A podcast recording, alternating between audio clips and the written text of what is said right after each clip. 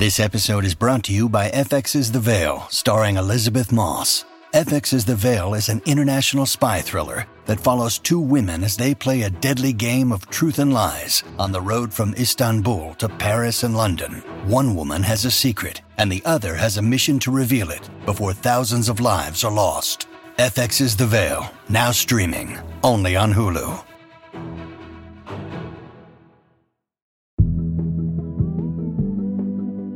Everyone here is running a game. Everyone here needs to score. Everyone here is hustling. Everyone here wants something. Hi, I'm Rachel Hampton. And I'm Allegra Frank, filling in for Madison Malone Kircher. And you're listening to ICYMI, In case you missed it, Slate's podcast about internet culture. welcome back, Allegra. Hi, Rachel. Thanks for having me. Of course, even though I feel like the last time you're on the show, I said you can never come back. Um, clearly, I was incorrect. I feel like then I came back again, but it was with Madison. So Madison let me come back. She the podcast me. gods decided that you were meant to stay on the show. yeah, you were overruled.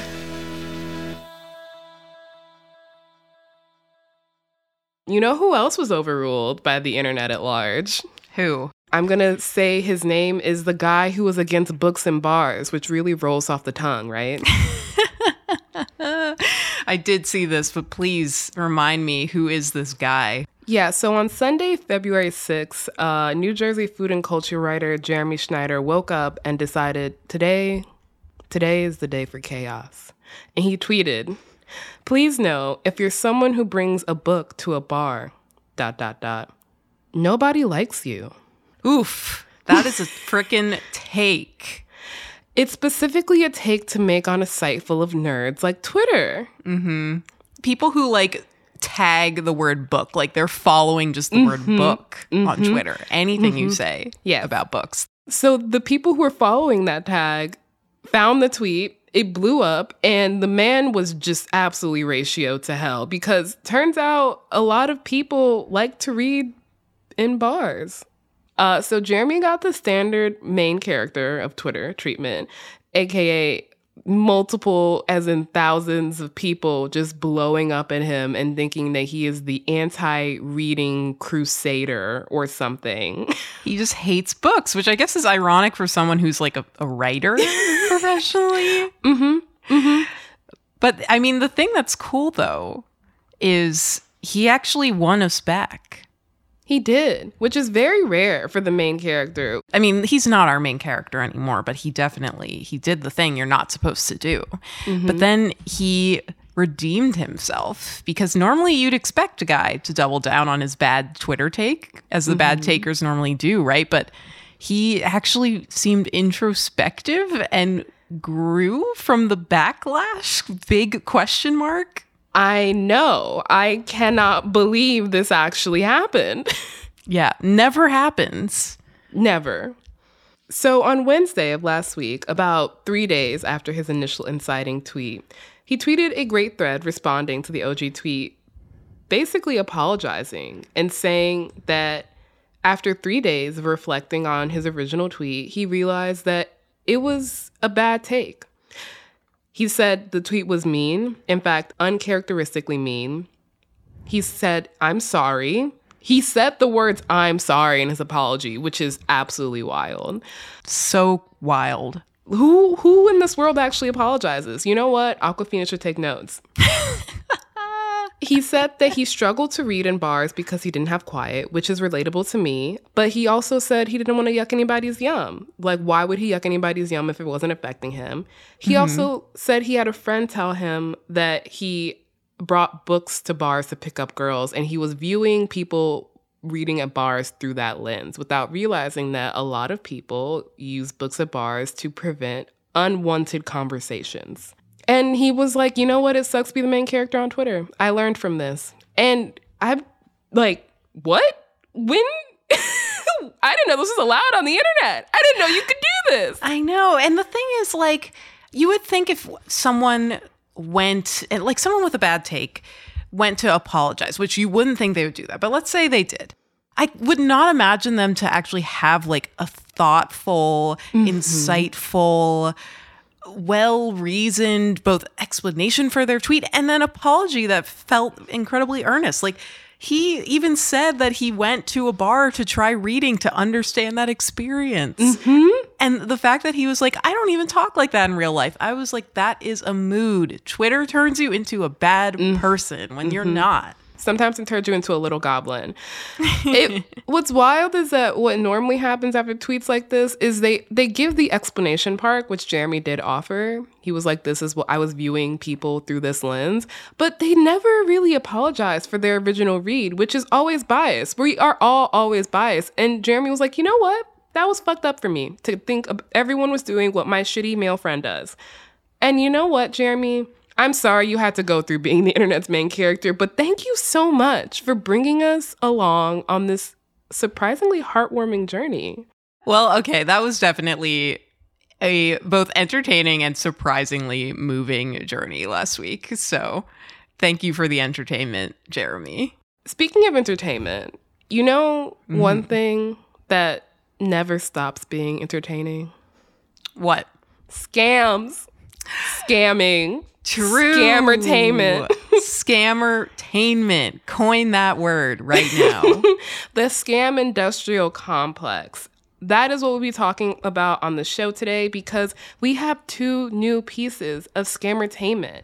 And the scam industrial complex has gotten to a point where not only are we on the lookout for more scams, but we don't actually want to stop them. We want more. We want Shondaland to swoop in, pick out a scam, and make it into a glossy nine episode miniseries because the internet loves scams. that they do. So, after the break, we will be back to talk about The Tinder Swindler, a Netflix doc about an online dating scam artist, and Netflix's Inventing Anna, a fictional retelling of the saga of Anna Delvey, aka Anna Sorokin.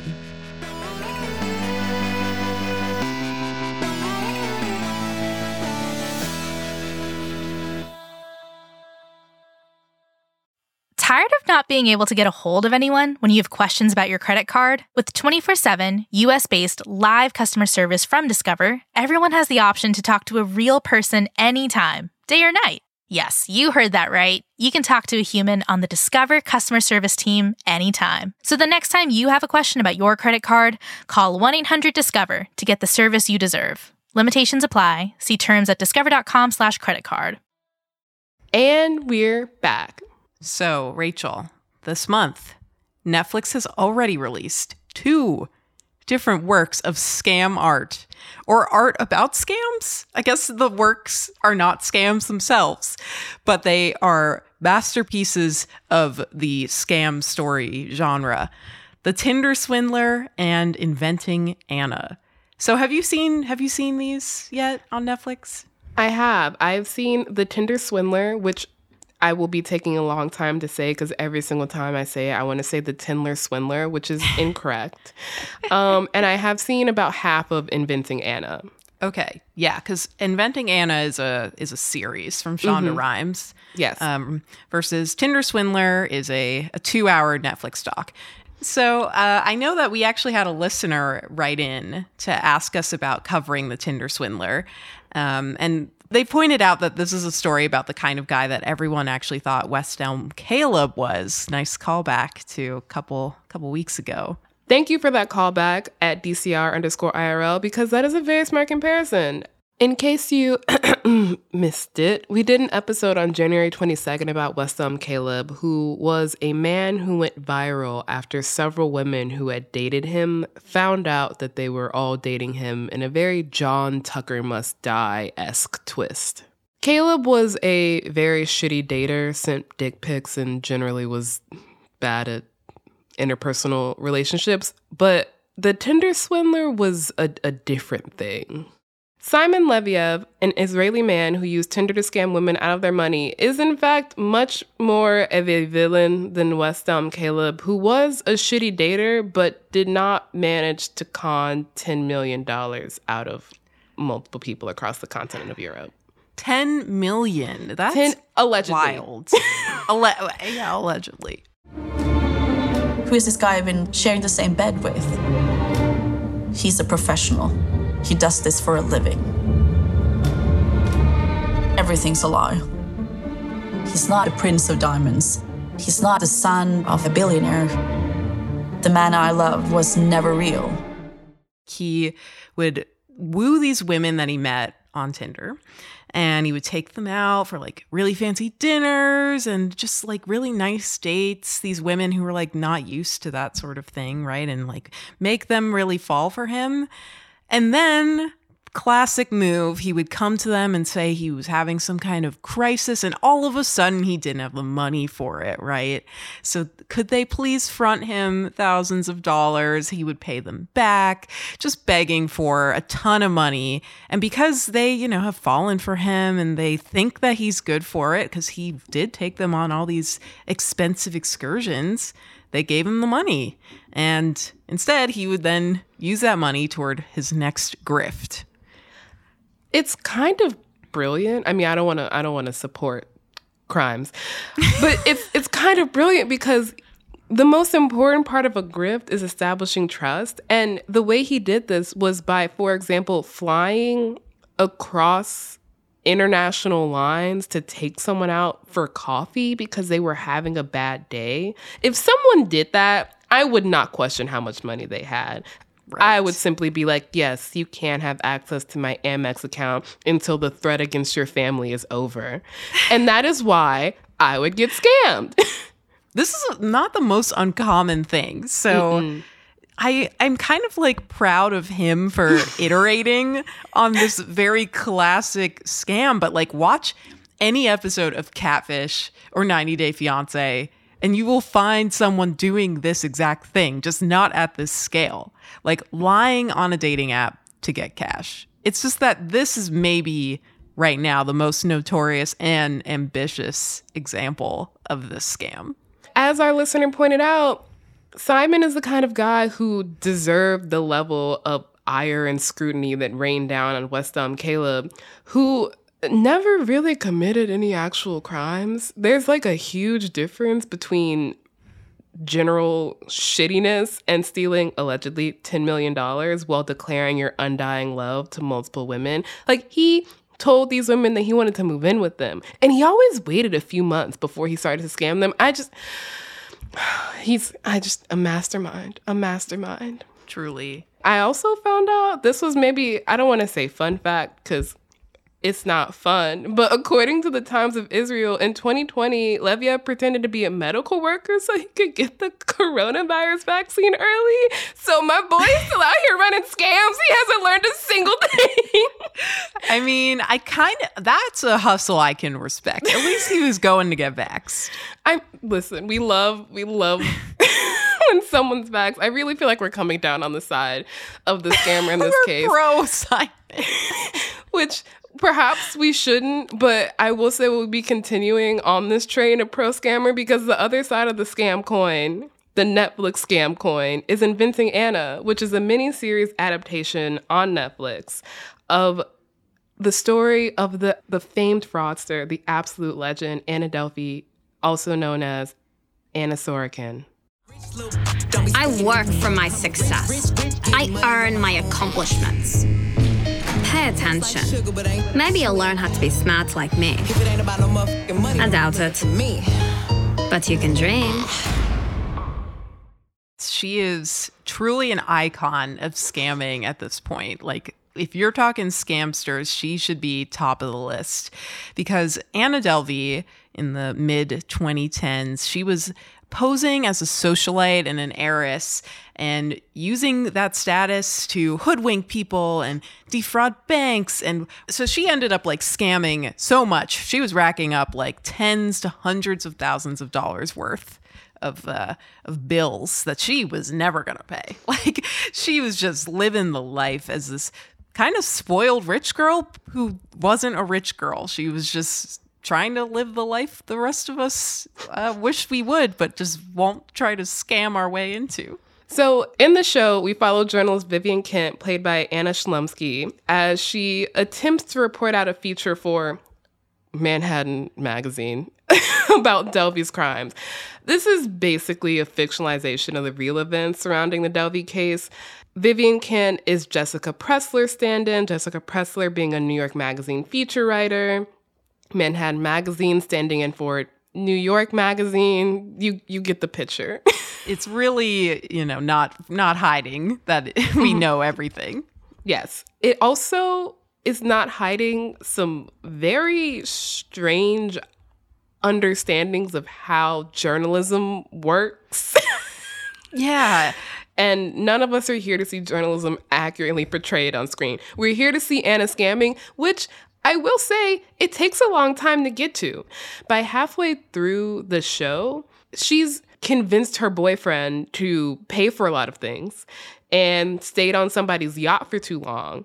But she hasn't done anything illegal up until that point. It's kind of like the show expects us all to know who we're talking about when we talk about Anna Delvey. Right. Yeah, it's kind of like this is a show that's post scammertainment, right? Like it doesn't expect the audience to have to be like educated about this scam. It's it's not a true crime doc. It's very much a dramatization of a story that went viral on the internet because it, you know, Anna Delvey's story came out when people were starting to really become obsessed with scam stories as sort of a a comic piece of entertainment that's happening to other people. Watching other people get hurt by these scammers while we're just kind of along for the ride online. Yes, it came around in the time where scams as an internet genre started to become a thing. She, I would say, is probably one of the biggest and most important faces of modern scam culture. Even though most of her crimes took place in real life, as in she scammed hotels and banks and rich people. Her legacy was really kind of built on the internet. Yeah, I mean, she even like we see in the show as uh, Vivian Kent is doing her reporting that a lot of the evidence that she found to show that Anna was scamming people and wasn't actually who she said she was was these like doctored Instagram posts. So Anna was someone, she was like a young 20 something, right? So she was living her life on the internet too. So having this online presence of her own, that made it, I think, even more appealing to those of us who are like, oh my God, imagine if our Instagram friend was posing with all these celebrities and it was actually that she was going to huge lengths to make it seem like she was famous and popular. Exactly.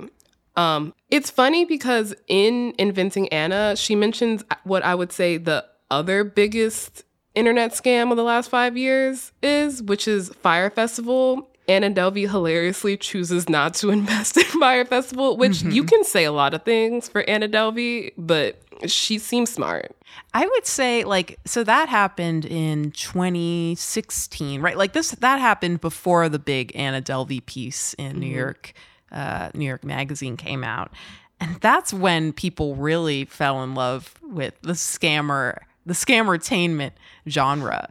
Because from its launch to its downfall, it was just one of the most internet focused scam sensations. It was just so about the internet aspect it was a thrill because it was just so wild. The fact that this festival basically managed to create all this internet hype and then its downfall also played out on the internet. And then after the downfall, we got dueling documentaries from Netflix and Hulu, which only managed to keep the fire on the internet burning. It just right. it, it's just all internet all the time. And it's just such yeah. a perfect encapsulation of why we love internet scams so much. I don't want to say we, why I love internet scams so much. Listen, me too, man. I'm sure I'm sure a ton of us listening do. Because it was I mean, it's why people love true crime, right? It's like, oh, this isn't happening to me and I can't look away because it's happening to someone else and it's going out of control. And if there's anything we love more than scams, it is the subsequent coverage of the scam. right. So after the break, we will be back to talk about how the internet perpetuates the scammertainment industrial complex and what media's got to do with it, in particular, New York Magazine.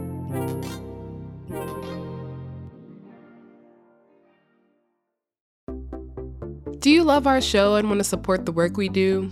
Do you want to make sure that we don't have to sell a scamming story to Netflix to keep going? Consider subscribing to Slate Plus. You won't get any ads on any Slate podcast. You'll be supporting our show, which would not be possible without the support of Slate Plus listeners. And you'll also get bonus segments on shows like Amicus, Culture Gabfest, Mom and Dad Are Fighting, and Big Mood Little Mood. You also get unlimited reading on the Slate website, which means you get access to every single article and every single advice column on Slate, and you will never hit the paywall. Go to slate.com slash ICYMI plus to subscribe to Slate Plus. That's slate.com slash ICYMI plus. Look, Bumble knows you're exhausted by dating. All the must not take yourself too seriously and 6 1 since that matters. And what do I even say other than hey? well, that's why they're introducing an all new Bumble with exciting features to make compatibility easier, starting the chat better, and dating safer. They've changed, so you don't have to. Download the new Bumble now. This episode is brought to you by Shopify. Forget the frustration of picking commerce platforms when you switch your business to Shopify, the global commerce platform that supercharges your selling wherever you sell. With Shopify, you'll harness the same intuitive features, trusted apps, and powerful analytics used by the world's leading brands. Sign up today for your $1 per month trial period at shopify.com slash tech, all lowercase. That's shopify.com slash tech. And we are back. Before the break, we mentioned some of the really big scams. But in addition to Delvey and Fyre Fest and the Tinder Swindler, there's just an abundance of content about scams at our fingertips. We, of course, cannot forget to mention our favorite podcast, Scam Goddess with Laci Mosley. Cannot recommend our episode with her more. We interviewed her last October and we talked all about why the internet loves scams. And we are going to continue to do that because there has been more scam content released since then. So, yeah, I mean, last year HBO Max got in the action and released an entire sh- series called Generation Hustle, which is about other modern scammers. There is an episode about Anna Delvey, but there's also a couple of episodes about lesser known scammers. And Rachel, mm-hmm. there was one episode you recommended to me to definitely check out. Yes, yes. It's called A Scam with the Beat, and it's a third episode. It follows Teejayx6, who's a Detroit rapper, and he basically came up by releasing songs that were textbooks for how to commit fraud on the internet. The government tried to ban me from the dark web. I downloaded Tor browser, then got back in. When they got a VPN, just bought another bin. I'ma keep searching these bitches on my site. So that song you just heard was Teejayx6's 2019 song Dark Web. And as you can hear, it basically recommends that you download Tor and get a VPN and find a way to uh, commit identity fraud and other scams. I mean, speaking of hustle, right? Like they're pulling from an obvious, huge example of the scam genre. I would say probably the greatest piece of media in the scammertainment genre, Ooh. which is Hustlers, baby. Am I wrong? Am I wrong? I'm not I can't I can't say you're wrong. I do I do love this in terms in terms of fictionalization of scams. I think this one is my favorite. It's just an iconic film about an iconic story which written by a now iconic journalist, our girl Jessica Pressler the scam reporter, you know, queen. She's the scammer whisperer. She is. I feel like she kind of created this genre wholesale almost, except for the time she got scammed herself by a high school student who tricked her into thinking that he was worth eight figures. Turns out that was a lie and maybe Pressler's villain origin story and why she decided to go after real scammers for the rest of her career. and she's won. We can't stop talking about her scam reporting. Her reporting on scams. Her reporting is not a scam. New York Magazine and other media outlets have made a veritable income source from reporting on scams. What do you what do you think is the big uh, appeal for us on the internet, reading and clicking on these stories and waiting for the Netflix shows? So you mentioned two things, which I think are probably the most important part of the scam industrial complex, which is a income source. Magazines famously broke. We don't make any money. Please subscribe to Slate Plus. We mean it. but one of the new revenue streams that magazines and news sources can get in on are stories being adapted into movies and television shows. And clearly scammer content is one of the easiest ways to get adapted into a television show. It works. But also, you mentioned earlier, scams are part of the true crime genre, but without the horror of murder or assault. So they manage to be a bit lighter. They scratch the itch without you feeling like you're watching people, the worst moment in people's lives being exploited. Whether or not that feeling is accurate is up for debate, but that's what it feels like. We can sympathize and laugh at these stories without the guilt we feel binging hours of making a murderer. They mostly involve rich people mm-hmm. getting their money taken from them by for making bad choices. And uh, you know, I, it's not my least favorite thing to see rich people get screwed over. I, I don't mind I, it. Me, me neither. And I understand that that's part of the issue, but it's just like mm-hmm. if I'm gonna watch a rich person lose some money, I'm just I'm like, all right, give it to me, serve it up on a platter.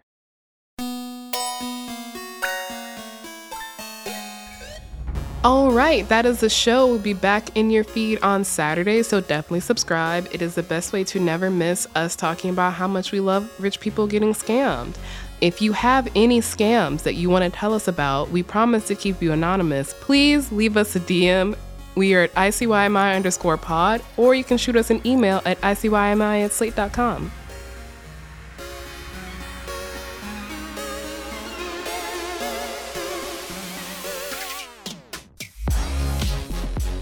ICYMI is produced by Daniel Schroeder. We're edited by Forrest Wickman and me, hello, Allegra Frank. Amber Smith is Senior Manager of Podcast Audience Development, and Alicia Montgomery is Executive Producer of Slate Podcasts. See you online. Or running scams. No, you're right. I did get you scammed. You were scammed by I was scammed. I was scammed, and I not only scammed. I was scammed. I scammed other people because I told them to buy them because I was so in love with them for like three months.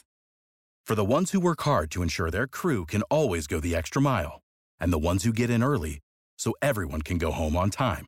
There's Grainger, offering professional grade supplies backed by product experts so you can quickly and easily find what you need. Plus, you can count on access to a committed team ready to go the extra mile for you.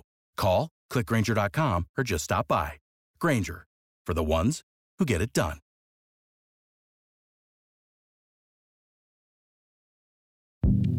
Hi, this is Dahlia Lithwick, host of Slate's legal podcast, Amicus. If you're listening to this show, you might be interested in Amicus's live show that we're hosting in Washington, D.C. on Tuesday, May the 14th. My colleague, Mark Joseph Stern, and I will be talking to some amazing guests, including Sherrilyn Ifill and a sitting state Supreme Court justice all about how originalism, a relatively recently invented way of interpreting the Constitution, has taken over the Supreme Court and radically reshaped the law. It's been doctrinal rocket fuel for the conservative legal movement and facilitated the rolling back of abortion rights, the expansion of gun rights, and the obliteration of the separation of church and state.